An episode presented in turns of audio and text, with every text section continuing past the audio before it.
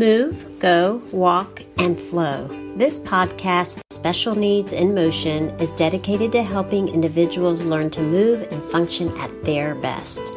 Listen along to learn a little, laugh a little, and be inspired. Please like and share so others can have access and join our community. Well, let's go. I'm your host, Ilana, a physical therapist, product developer, mom, wife, author, blogger, and known to many as the Idea Therapist. I love a great discussion, connecting and coaching the families with whom I work, and it is a pleasure to be your host. Just a quick note if you would like to sponsor an episode, please reach out to me, Ilana, I L A N A, at theideatherapist.com or check the show notes. And any information shared on this podcast should not be taken as direct advice, and you should consult your local therapist, professional, or doctor before trying anything suggested in this podcast. Hi, I'm Ilana, your host of Special Needs in Motion, and today I'm privileged to have with me Amanda Hall, an out of the box thinker and physical therapist. I actually ran across Amanda on the Pediatric Physical Therapy Facebook group where a question was posted about toe walking and her name kept popping up. And I reached out to Amanda to find out that she's quite skilled in this area of serial casting and she was kind enough to offer her time for this interview. So I'm excited to learn myself about this topic. And I think if you're a parent or a therapist, you'll find this podcast quite informative. So, Amanda, welcome. Hello. Thank you. Uh, you work in a specialty clinic where you do orthotics, wheelchairs, adaptive equipment, and you specialize in serial casting, and you're a well known presenter on the subject. Can you tell us a little bit about your background and what you do and how you became known as the Mad Caster? sure. Um, so yeah, I have had a been lucky to have a really interesting career. I trained in Seattle, but for most of my career, I've been actually been on here in Washington D.C. And for the past 12 years now, I've been at a place called the HSC Pediatric Center, and it's specialty hospital that works with really kids with really complex healthcare needs. And I started an outpatient there, and and that was in inpatient and complex care and acute neuro rehab and a NICU step down. And then, as you said, right now I'm in our specialty clinic. And what I found was moving there from having worked previously for about five years in, in a less complex population population was that a lot of the rules that I had learned for specifically for serial casting and also for orthotics weren't applying with the patients I was working with because they were such complex cases. Yeah. And so I had a chance to kind of like step back and say, well, why is this a rule? And what is the basis of this rule? And what is the what are the what does the literature tell us? And even if we don't have a study about the kind of patient I'm seeing, what relevant studies can we look at? And what how can we apply that science to more complex cases. And so I've been able to kind of step back and build a framework out for hopefully treating any patient that you might come across, even if they might be an outlier from the protocol that you might have initially learned. Can you give like an example of one that, let's say, you know, the old rules didn't work for? Yeah. So you know, for, for I work with, um, you know, children who have cerebral palsy, and for some who have a diplegic um, health, you know, diagnosis for cerebral palsy, sometimes there's with a significant crouch gait, there's significant pronation and eversion. And when you we were using a plaster and fiberglass protocol for that kind of foot, a lot of patients would get um, just excessive pressure and weren't able to tolerate that kind of cast for that more involved foot especially for the way that that kind of cast has to be applied. And so for someone with a more, let's say a teenager who's got changes to their, both their bony structure and their ligaments and, and the way that they're presenting with, by modifying the technique and using different materials, I've been able to get much more involved, like significant progress with much more involved patients. And even if they're not going to get to, you know, maybe even independent walking, but maybe they're able to tolerate their braces better so that they can be in a stander uh huh. Right. So, like with the few children I have with CP, you know, a lot of them are in AFOs and things. So they've never even been exposed necessarily to serial casting. So, right. And again, and that's great. So, serial casting, hopefully, you know, the best case is that you can avoid me altogether. Right. So, uh-huh. with a, the reason that most of us don't require casting is that when we walk, we're getting a therapeutic stretch of our gastroc every time we walk.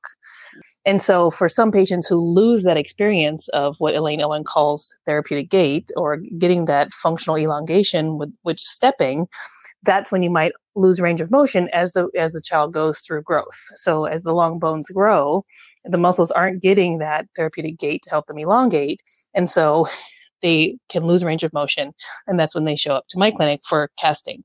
But you know, if they're having a great uh, orthotic program and a great home program and getting really good PT, sometimes you can avoid casting, and it's that's it's not a bad thing that they're not having to have casts. Right. So so the benefit would be to enhance that therapeutic gait so that they can have exactly. more normalized gait. Right. Right. So the goal of casting is to regain that so then hopefully they can return to the orthotics that they're using with you and their PT program with you. It's sort of a quick yeah. intervention, but you know, but it's more conservative than surgery to help regain that range of motion. Sure.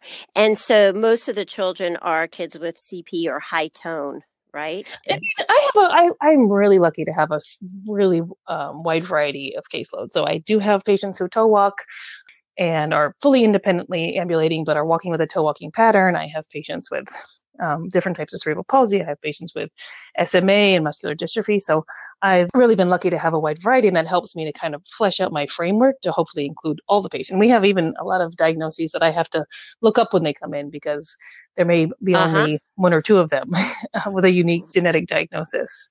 Right. And what I love about my job, you know, as a home health physical therapist is um is every child's so unique and different. So it's like a exactly new, new puzzle coming in. So I think Exactly. You never get bored, right? Yeah. Right, right. And I really depend on people like yourself. You know, I refer my patient, my clients out. You know, if I see that they need something, I'll send them to a clinic or to a hospital where they can get an expert like yourself, you know, to do right. And so, like and that's a good case. So, like that, that's when I would recommend casting is if you're working with a patient and they have orthotics, but they're no longer able, their orthotics aren't fitting correctly, or if you think, geez, the orthotic I would have to make for this foot would be, you know, a really mm-hmm. high heel, or would be a, you know, have to be a pretty extensive orthotic, and they used to, they used to have a lot better correctable posture. That's when it might be a good time to refer to someone to see if casting would be a good um, right. for them. Yeah. And and what kind of process is involved? Like how long is it? Do you keep recasting? Like is it weeks, months? Like Yeah, um so it's it's on a weekly basis and again the, there isn't great literature that tells us if you know weekly is magic, but it's because of a scheduling convention that we often are doing it on a weekly basis. So often, you know, they're coming once a week just like a regular therapy appointment, but in this case we're applying a new cast every time and then how many weeks really depends on the person. I always tell parents at the beginning that, you know, I know I can give you a better guess after the first one by how quickly their range of motion changes. Uh huh. But if you're lacking a significant amount, it might take longer. And sometimes we never get into full range of motions, but hopefully we can we can get to something that's more functional for the patient. Right. But I tend to give people the guess that it's somewhere in the range of four to eight weeks for most patients. But sometimes it's someone, you know, if they're an 18 month old who just never who just learn to walk on their toes, it can be literally one cast and they break that pattern. Uh-huh. Or with a teenager who's 15 who's got significant stru- structural changes, sometimes we're doing, you know, up to 12 weeks or, you know, as mm-hmm. long as I get in trouble from the physiatrist and they make me stop. sure, sure. And what keeps them? So let's say they were in an orthotic, it's not really functional anymore. They go to you, they get casting. Now they come back to the orthotic. What what keeps them from needing the casting over and over again? Right. So again, if they're able to get back into some therapeutic walking or weight bearing, that's best case scenario. So if you're able to do a walking pattern, that's the best way that your body helps itself to maintain that muscle length. Then it, but for someone who's not ambulatory, use of a stander can help that. Uh-huh. And then yes. a lot of our patients will use a, a, a night orthotic or a night stretch splint. So there's a couple of brands of orthotics that are designed to help bring you into dorsiflexion overnight and provide again a low load long duration stretch to help increase your range of motion as your bones are growing. Yeah, yeah, that's great. So that can be uh, ways that you can either maintain gains after casting or hopefully prevent having to get casting in the first place. Mm-hmm. Yes, I actually was fortunate enough to for one of my CP kids, I got a stander, and it does wonders. You know. Oh yeah, that's great. Yeah. Um, you asked me about the Mad Madcaster question, and I wanted to answer that because it's oh a yes. yes. so casting, I have decided is one of the worst things that we can do to children, right? Like it's more invasive than regular PT and they have to sit there and stay still and it's boring and it's, you know, ugly and they get more questions than usual. So from the beginning, I've been into like decorating them, you know, just drawing a picture on with a Sharpie or whatever, um, to uh-huh. Just to help the the kid be more involved in the process and feel like they're dictating to me what it's going to look like as they're thinking about the design that they want and then I would, I, uh, my friends, I would, you know, send pictures to my friends, like, look at this cast that I did. And some people, this is how long ago it was, were like, oh, you should do a Tumblr page. and um, so I had a Tumblr page, but I never really caught on to Tumblr. I didn't understand what I was doing. So I had a few pages up, but that's what I called that when I had one, it was called Diary of a Madcaster. And so uh... when it Instagram times, then I, I started posting pictures, you know, and the kids were really into that. They'd be like, yeah, put it on, you know, so I started putting photos of the cast that I was doing on an Instagram page, and my and my handle was Madcaster. And um, I kind of, you know, I work with a lot of boys and or even girls that are into sneakers. So sometimes I'll mm-hmm. like try to make the cast look like sneakers. And I got picked up by some of the sneaker bloggers, and then I got a call from MTV and Us Weekly, and I got all these articles written up about it because it was something cute and about kids. I so, love that. That's yeah. So it's kind of fun, and it's it's silly. It sounds silly, but I do think that it's an important part of the process because we we take so much autonomy for kids with special needs, right? We're like, sit down, stay still, right. And so it's my kind of way of being like, you're in charge of this. You're, you know, this is your body, and we're working on this together, and you're a part of this process. And I do care about the way you feel about how it looks, and that it's not just something that I'm putting on you. I love that. That is great. That's fantastic. Your website mentions specific I can't say it. Specificity of motion. Can you explain what that is? Yes, that's one of my favorite things. So when we think about the ankle in pediatrics, we often like pretend it's an elbow as if as long as we find the magical spot of subtalar neutral, all of our forces will go pushing, you know, into dorsiflexion if we push the toes up. But in reality, there's um, many, many, many joints within the ankle and the midfoot. And so it's very common that something else will, as the hindfoot gets stiff or tau crural, which is the actual ankle joint, starts to get stiff, other other joints within the foot or the midfoot will help to compensate and provide that movement so that you're getting Mm-hmm. what is mm-hmm. kind of like false dorsiflexion of moving the foot towards the leg, but you're not getting movement in the hind foot. And so that's why when we're when we're looking at casting and orthotics, we want to make sure that we're being specific, specificity specificity of motion, being specific about where we're applying the forces through joints so that we can actually stretch the the structures that we're intending to stretch. And if you're not careful, if you're paying more attention to the arts and craft of making your cast, it's easy to overstretch structures that are already kind of overstretched because the, the body wants you to go into the more flexible structures. That's the way it's used to moving. So you really have to be trained to be specific and say, no, no, no, I want to target those stiff structures to take the stress off of those over overstressed structures. Yes. Does that make sense? Yes, yes, that makes total sense. That's great. Yeah. Um, now, there were a few other things that you mentioned um, to me before we got on here that you wanted to talk about, and I would love to hear about them. Um, one was describing the perfect brace through Miss. Oh, yeah. so, I mean, I know that, you know, not everybody's working in casting, but I think most of us work with um, kids and, and patients that wear some kinds of orthotic. And I found, especially as I'm meeting people more around the country, that people have such strong opinions about bracing. And often I'll meet a parent who has had several different braces recommended by different therapists and different doctors and just feels overwhelmed. And so I use the concept of that scene in Miss Congeniality when William Shatner is asking Miss uh, Rhode Island to describe the perfect date. And she says, because it's a beauty pageant. And so, and then she answers it and she says, I forget which date it is. It's like April 23rd because it's not too hot and it's not too warm and all you need is a light sweater. And so he was obviously asking about like a night on the town with your sweetie. right. And she was like the perfect date on the calendar. Right. And so I think that's often what's happening with orthotics where you, you know, one therapist is thinking about the perfect brace for transitioning floor to stand and then i'm thinking about protecting their ligaments as they develop into an adult and so we can really confuse a parent with like drastically different recommendations because we're not we're not necessarily answering the same question So, what advice would you give to a parent necessarily? Like, how do they go about navigating that? So I think that, you know, often there's more than one answer. I mean, kids need to do more than one thing. So mm-hmm. I often like to say, okay, well, let's do this orthotic for this situation and this orthotic for that situation. And maybe the child has more than one pair of braces. And then you immediately get the question where therapists will say, well, insurance won't pay for that. And I said, but have you asked?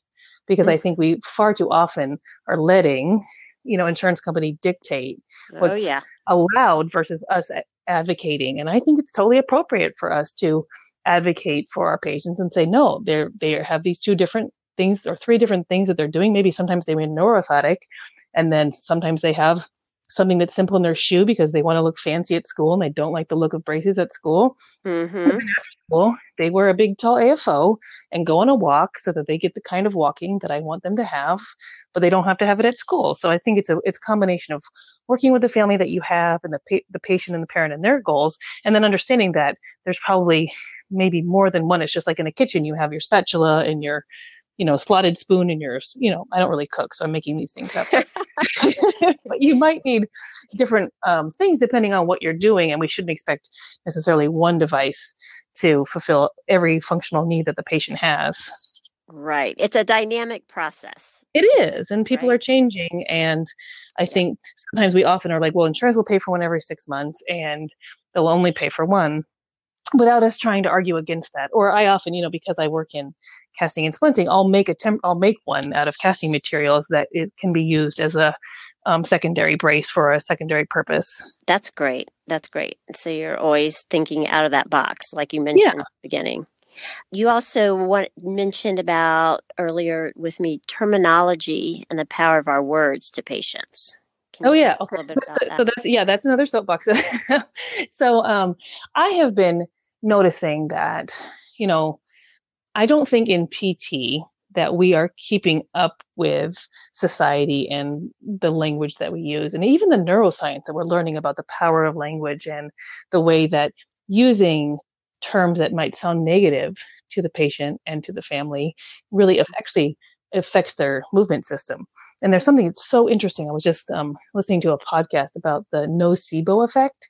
Do you know what that is? No it's like the negative placebo effect. And because okay. our brains are fear based, it's actually much more powerful because our brains are are structured around keeping us safe. So if we say this treatment's not going to work, if we say you have your arm is bad at that, if we say this treatment will make you worse, then that's actually very powerful to the way that the movement system works. And so I think we often in PT, because we have to document that way, end up using a lot of that language with in front of you know the patient mm-hmm. and the family and focusing on what's negative and so i've really been trying to clean up my language and say tell them what they're doing and tell them how they're strong and tell them what's better mm-hmm.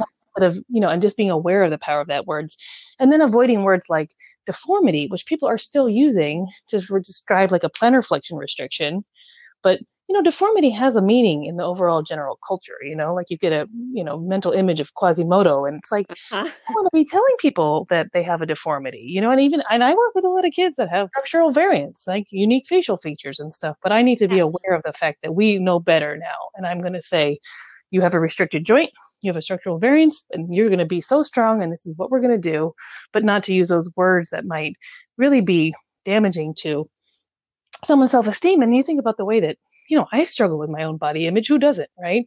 And so if we're helping a young person define the way that they feel around their own body if we can be careful about the language that we use i think it can really affect their self-esteem as they're growing because their pt is often the most important person who's talking mm-hmm. about them and their body as they're growing I love that. So, you know, we are the cheerleaders and we have the opportunity with our language. I, am repeating what you're saying is to yeah. empower them. So maybe we could look at a joint as opposed to being deformed as being exceptional.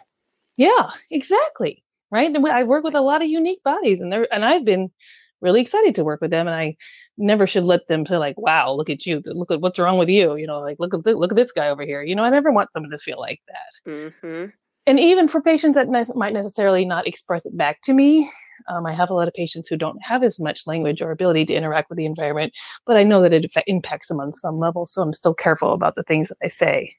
Right. Well, that that's really good advice. Tell us about the roast and the okay. um, so I have this parable that I use when I'm teaching, and um, it's not my parable, but it, it works really well, I think, for these situations and the way that we sometimes can get into clinical boxes um, when we're when we're SPTs. So there's a little girl, and she's learning to make a roast from her mom, and they season it and they do all the things that one must do when you make a roast. And then when it's time to put it in the oven, mom says, then you cut the, the ends off and you put it in the oven. And the little girl says, why? Mom says, because that's how you make a roast. And the little girl says, why? And mom says, because that's how you make a roast. So the little girl keeps pushing. So they reach out to grandma, who taught mom to make a roast. And she says, well, that's how you make a roast. But of course, the little girl, she's very inquisitive. She's probably going to be a PT when she grows up. And so she, they finally reach out to great grandma, who's at her lovely assisted living facility. And she says, Well, I don't know why you guys do it, but I did it because my pan was too small. and that parable I use to point out that sometimes we get stuck following these clinical rules yeah. that we're not asking why. It's like a wearing white after Labor Day kind of rule that we are maybe like being like, well, so and so taught that. This res- teacher that I respect taught me that. But often the teacher that you respect hasn't met your patient. And so you might need to modify that rule or maybe completely mm-hmm. throw that out if it's no longer appropriate. And so I just want to bring that into our attention because I think sometimes we tend to be like, well, it's this diagnosis, so you must do this. And I think it's important that we're we're never thinking like we're following a recipe, but we're also asking why as clinicians and scientists. And the other end of the spectrum is the parachute. So there was actually a study published in um, the British Medical Journal where they did a systematic review of all the randomized controlled trials of parachutes to prevent death from falling from planes. And they weren't able to find any with, you know, randomized controlled with, with, with a, you know, with a good stu- study consult to say that there's, that parachutes work without it being maybe a healthy cohort effect and they wrote, published that study kind of facetiously to say that that doesn't mean that parachutes are not useful for falling out of airplanes. And it's not appropriate to do studies where we let half the people fall out of the plane with no parachute. and I think often in pediatrics, because what we do is very hard to study and it's not often not appropriate to let half the kids fall out of the plane or to grow up with no intervention and see what happens. Mm-hmm. And so sometimes I get frustrated when I hear people kind of dismiss a whole thing like all of NDT or no orthotics because there isn't studies to show it or because studies were looking at a certain outcome. Because I think what we do is very hard to study and may need a more nuanced approach to like applied science and maybe a different way of looking at the literature and a different way of designing studies instead of saying, well, there's no literature for this, so it's not good. And like those um, big systematic reviews that give things red lights because they're just not appropriate for that kind of examination. So I think that's why I use those two extremes to say, like, are you following a recipe to make your roast, or are you throwing the parachute out with the bath without with the bathwater, right? right? So I think it's important for us to remember that those are both pitfalls that we can fall into and be like, well, studies show blah blah blah, but then ask was like that study appropriate for the patient that you're working with, and then this on the other end is be like, well, this is the rule that I have, and to ask that question. So those are my two just to kind of have in your head when you're thinking about a patient to like remember that you have your own brain and that you're able to apply science and you're able to modify things that's appropriate for the patient in front of you and to be a keen observer like we're always evaluating you know yes. Just the first time we see them is constant evaluation i always get mm. annoyed that you write an evaluation at the beginning you know and of course with your our assessments we can always be adding those in or but at the same time, you know, it's like it's not just a one time you know, for the insurance company is like send in the evaluation. Right. But we're always evaluating. It's so true. That's so true, right? And what we, I think it is really nuanced. What we're doing, you're always evaluating, and you're always kind of um, tweaking what you're what you're doing with the patient. And again, how how do you study that, right? How do you study mm-hmm. the nuanced ways that your therapist changes things within your session? I think it's, and I'm not saying we shouldn't try to study it, but it's often, I think it's going to take a more nuanced model of research to really look at effectively in some cases. Right. Okay. So tell me a little bit um, about advocacy. Don't be okay. jaded, is what you like. So, yeah. So this was my uh, really exciting story. And I think, you know, this day and age where like we're always protesting something, or maybe we just hear about protests everywhere and we think nothing ever changes. Um, this is actually a success story. So I like to share it so that people can be encouraged by it and and think about taking this kind of action. So a, couple of years ago, Invacare, the big rehab company, uh, who owns the smaller company of ASL, and ASL makes a a lot of the really specialized switches for power mobility. And in the area that I work in, we do a lot of power add on systems where we're taking a manual wheelchair and then using an add on system like an eFix to provide the person mobility. But because in this area in Washington, D.C., a lot of people don't have accessible homes. And so, you know, if you live in a third floor walk up, you can't have a 300 pound power chair. So a lot of our patients use a manual chair with a power add on system to it. And if you have a complex movement system, maybe you need to drive that with your head using a head array or with specialized switches. Mm-hmm. So, the overall company that owns um, ASL, which is the company that makes a lot of those specialized switches, was we were like putting in orders and they were like getting delayed, and there was something about like they're not going to fill these orders anymore.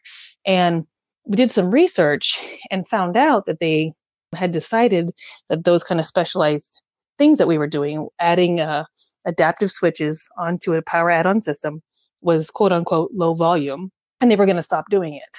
And that is a huge impact for a lot of the patients that I work with. And again, I'm sure it's low volume overall for Invacare, but for those kids who have very complex movement system and very complex environmental barriers, or not even technically very complex, but have environmental barriers like stairs in their lives, it would could totally make someone dependent. We could say like, yeah, you could have a power chair, but you can only drive it at school. Well, that's so limiting for someone, right? If they're not able to move independently, but they they uh, would otherwise have that ability. Right. So um, I talked to, I do work in Washington D.C., so I have some friends that work in advocacy, and I talked to them about it. And so a friend helped me draft a letter, and I got a whole bunch of signatures, sent it out to everybody I knew, and we posted it online. And Invacare stopped it. In fact, they actually stopped moving ASL from their um, smaller or from their uh, separate office in Texas. They were going to move them to Invacare headquarters, and they actually stopped that move, kept their office open, and now they're continuing to provide the product because we made us think about it and you know uh-huh. try to shame them online into that. but you know, and I was just like. I was really surprised. I kind of thought, you know, we're going to do this campaign and then it's not going to work and we're going to be mad. And, but it actually worked. and they talked to me um, they literally called me since I was the one that started it up and talked to me about it. And, and it was just amazing to see that we actually could make a difference in that way and that they could see that, okay, this might be low volume, but you're in the business of treating complex rehab, which is often low volume. This might not be a lot of people that need this product, but for mm-hmm. those people that need this product, and there was no competitor on the market. There was nothing else that we could offer. Right. So, so you needed that. Exciting. Yeah. So it's just really exciting that we actually, you know, you little made a change. Goliath and Goliath listened to us, you know? Yes, I love that. So you made you made a huge impact. But explain so to I, me what is it what does it do like so they have a power chair but they have stairs. So how do they how does what is it what does the ASL do? So um so a power add-on system is like um you have a, any a manual wheelchair whether it's Tilt in Space or a regular chair, right? Mm-hmm. And a power add-on is like wheels that have a motor in them. Mm-hmm it's much lighter than a regular power wheelchair. So it's like you're replacing those lightweight mm-hmm. wheels size that look like bicycle wheels, replacing those wheels with wheels that have a motor in them. And then there's a like a car battery kind of thing, like a battery that fits under the ca- yes, chair. Yes, I've so seen it. Yeah. Overall, like it's still heavy. Like each one is probably like 30 pounds, but it's not 300 pounds. So it's cumbersome for a family, but you can take it in and out of a car. You know, you can have a Corolla and still you know, transfer yes. this wheelchair, whereas otherwise you would have had to get an adaptive van. So for patients with limited resources and got it, you know, limited finances and living in stairs, they're still able to have it, and it doesn't have all the features that a full power chair would have. But yeah, but I hear you. Yeah. Yeah, yeah, so I'm and, familiar because I worked at um, Shepherd Center here yeah. in Atlanta many years ago, and so I mean, I'm it's been many years. I'm not yeah. quite as up yeah. to date with it, but I just you know. Yes, so, so that's a power add-on, which wasn't going to be taking off the market. But like that's a, there's a brand called eFix that we use frequently for that, and that's mm-hmm. with the Invacare. But ASL provides the specialized switches. So if you can't use a joystick, right? If you can use a joystick, that was never going to go away. But right. for a lot of our patients that aren't functional with a joystick, maybe they're driving with a head array. They're using mm-hmm. head power their chair, or they're using specialized switches for their hands because they have very little hand motion. So those were the patients who would be affected. So again, it is a small volume. It is not very many people who have that limited uh, environmental access and then also need a very specialized control. But but those are very important people to me, even if there's not a lot of them. I, do you want to speak a little bit about toe walkers or you don't sure i mean okay. yeah it was interesting because the question on that came up you said on yeah. that on that pediatric facebook group um, that we started talking about and it's interesting because i'm actually i would say not the expert in toe walking because i you know see such a variety of kids. I do see toe walkers but some people are seeing much more higher volume of that. But i do think it's important to remember that again that's a kind of a basket diagnosis. There's lots of different things that can be causing a person to toe walk. So if they're toe walking because they just never got enough time exploring their foot as an infant and it just feels uncomfortable when they put their foot on the ground so they go up on their toes and they just kind of develop that pattern that can be something. You know is it that their stomach is upset and they're pushing off you know away from their stomach and that's driving them up on their toes? Is it related to underlying autism spectrum diagnoses? Sensory. is it is it right is there is there some sort of like restriction in the in the joint itself or that the gastroc soleus as it developed had a shorter set length. So i think it's important again when you people tend to st- start citing studies and say well this works for toe walkers this doesn't work for toe walkers. But i think it's important to remember that's a heterogeneous group. That's a that's actually a symptom right? Toe walking is a way of walking that you might be doing for lots of different reasons. So I think again, don't have a roast recipe. Don't say for every toe walker I do this. I think it's important to walk in and evaluate them and kind of get a idea of what's probably driving that. Because even with serial casting, I can do serial casting for a toe walker, and then they'll go right back to it if we didn't dr- treat the thing that was driving or, or encouraging them to toe walk in the first place. Right. Yep. I. That's a good point um, yeah. because we all think that, that they're oh they're toe walking. You know, it's it's much more complex than that. I have a little bit of background in working with kids with some sensory issues. You know, they, they, they're different, it's a different approach mm-hmm. than, you know, kids that have, let's say, limited mobility or something like that. Right. And I've found recently, I've really been like getting into neuroplasticity. And we, even when we say sensory, like sometimes we say sensory and it's sort of a euphemism for somewhere on the autism spectrum, but sometimes it's like sensory sensory where it's like the person perceives regular touch to their foot as pain and mm-hmm. sometimes it's mm-hmm. specific to around the foot or um, they don't have any sense of what's going on in their foot so again that's raising them up onto their toes and so you can do a lot of activities for exploration where if you can find an age appropriate way for the patient to interact with their foot like you know drawing on their foot or putting you know doing we like to do um you know the kids play minecraft so we do feet craft and have them like mm-hmm. build a world in play-doh around their foot and then drive a car around it and try to make it into a video game so that it feels cool but just get them to interact with the surface of their foot um, to give them their brain more information and there's such great um, information from our colleagues in neurology where if you do those activities it'll influence not just their sensory system but also their motor system as they're as they're getting just so much more information about that and that can really help in a lot of cases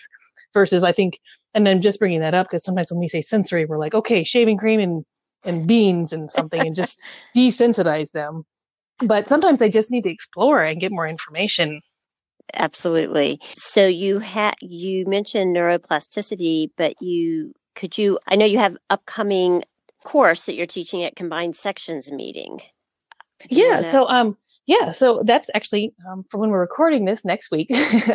Might be in the past after uh, after this airs. I'm not sure, but I'm super excited. It's, CSM is in Denver this year, and I am doing a course or a, a, a talk on the pediatric foot and ankle, and it comes out of I, I did a pre-con for casting at CSM last year, and then CSM is so fun because it's all the sections, right? So you can get to go to ortho talks, neuro talks, and hand section talks. And so I ran around doing that just because there's so many interesting experts to, to learn about from all the fields. And I was like, we're not talking about the foot core or um, strengthening the foot intrinsic. We're not talking about neuroplasticity and the pediatric okay. ankle. We're not talking about pain science and and uh, and so I and and we're not talking about manual therapy and joint mobilizations to the pediatric ankle. So I that really inspired me. And so that's what I put together for this year for CSM for a talk to just say what are the things that we're missing in our little pediatric bubble that if we pull from the information from the pedi- from the physical therapy literature at large that we can help to apply to the patients that we're working with. So I'm super excited for that.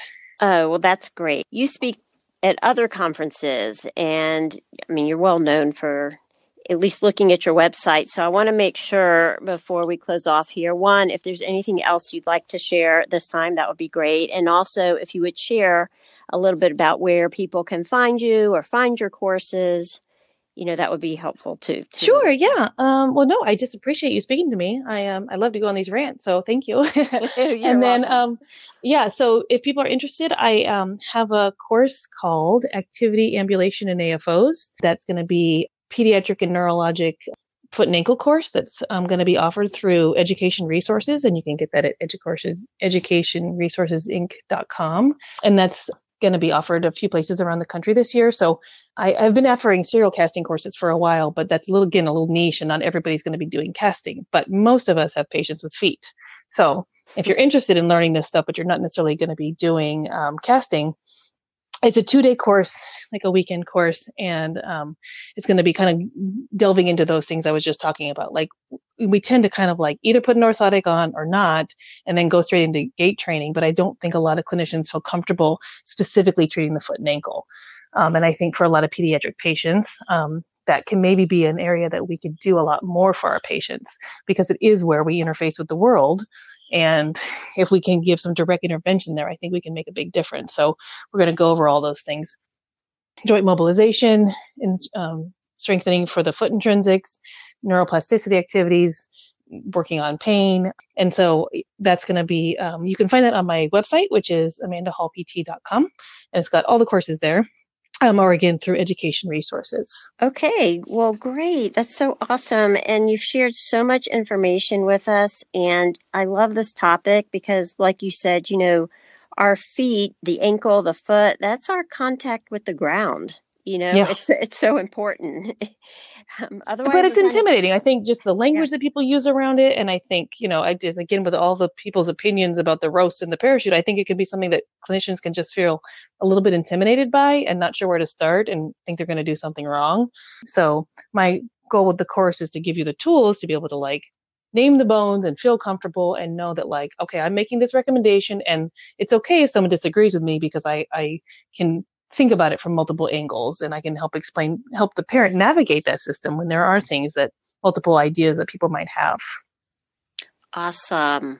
Well, thank you, Amanda. I so appreciate your time this evening and sharing just such a little tidbit of your expertise. And if people want more, you know, they can go to your courses or visit your website. Awesome. Well, thanks so much for having me on. I appreciate it, Lana. You're welcome. Have a good evening.